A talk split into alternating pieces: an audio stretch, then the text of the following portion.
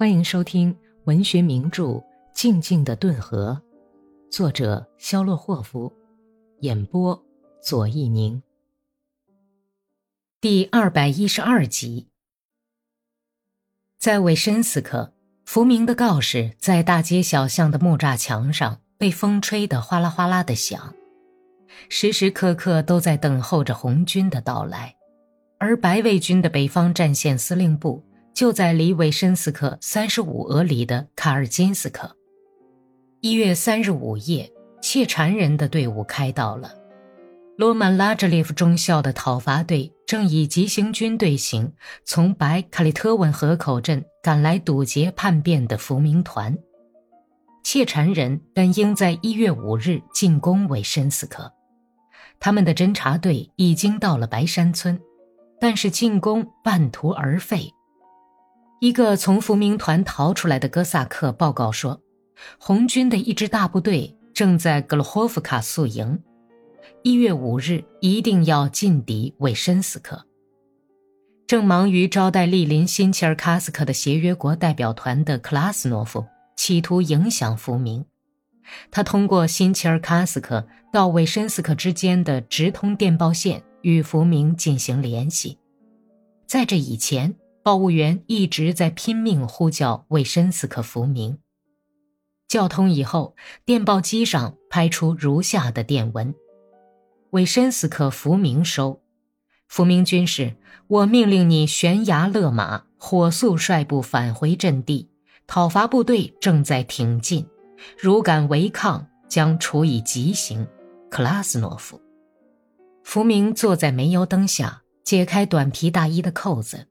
看着一条窄窄的、打满了棕色字母的薄纸条，弯弯曲曲的从报务员的指头缝里钻出来，他往报务员的后脑勺上喷着冷气和酒味儿，说道：“哎，他在胡说些什么？叫我悬崖勒马？他说完了吗？嗯，请告诉他，什什么？怎么不行？我命令你。”否则，我立刻把你的五脏六腑都掏出来。于是，电报机又哒哒的响了起来。新切尔卡斯克克拉斯诺夫将军收，滚你妈的蛋！福明。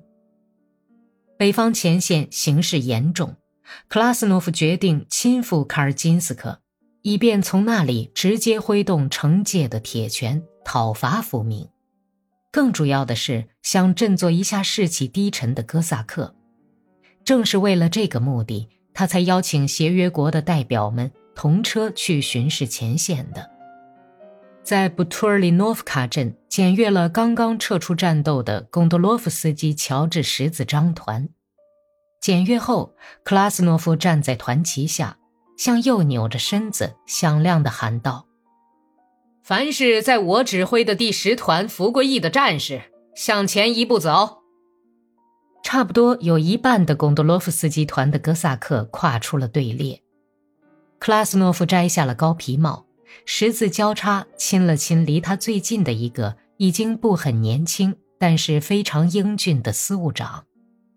司务长用军大衣的袖子擦了擦剪过的胡子，不知所措地大瞪着眼睛。呆立在那里，克拉斯诺夫吻了所有同团的人，协约国的代表们为之一惊，莫测其高深，彼此交头接耳，低语起来。但是等到克拉斯诺夫走回他们面前，解释了一番，惊愕立刻就变成了微笑和矜持的赞赏。克拉斯诺夫对他们说。这就是那些曾经跟着我在涅兹威斯克打过德国人，在比尔热茨和科马洛夫打过奥地利人，帮助我们战败敌人，取得共同胜利的英雄。太阳两边各竖着一道像漆着白箍的电线杆子似的彩虹，就像守在钱柜边的卫兵一样，一动也不动地站在那里。凛冽的东北风像号兵似的在树林子里呜咽。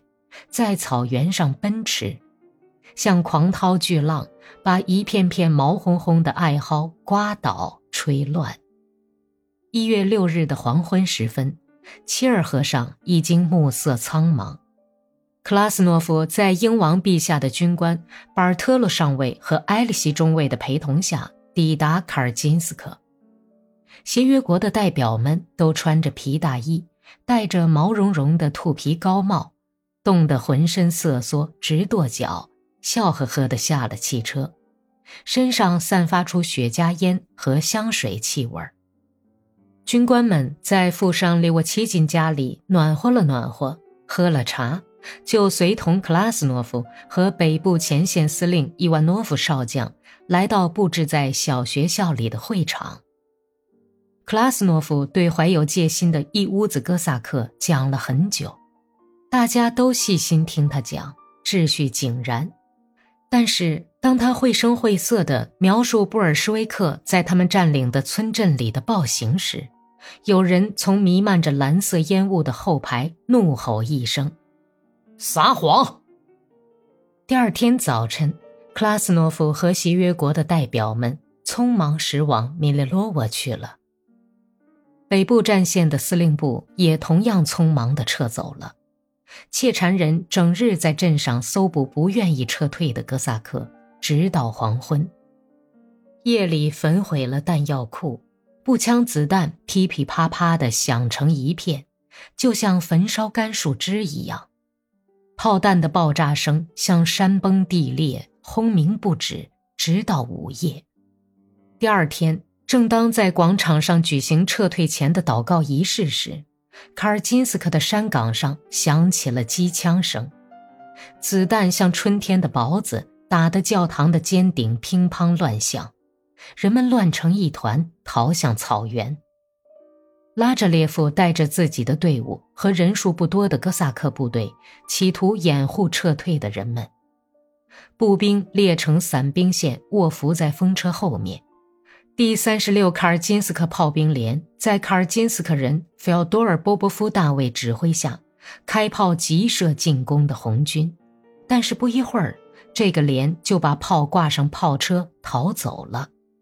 而红军的骑兵已经从拉特舍夫村迂回过来，包围了步兵，把他们压到荒芜的深沟里，砍死了二十多个卡尔金斯克老头子。有人嘲讽地称他们为 “dead mark”。本集播讲完毕，感谢收听。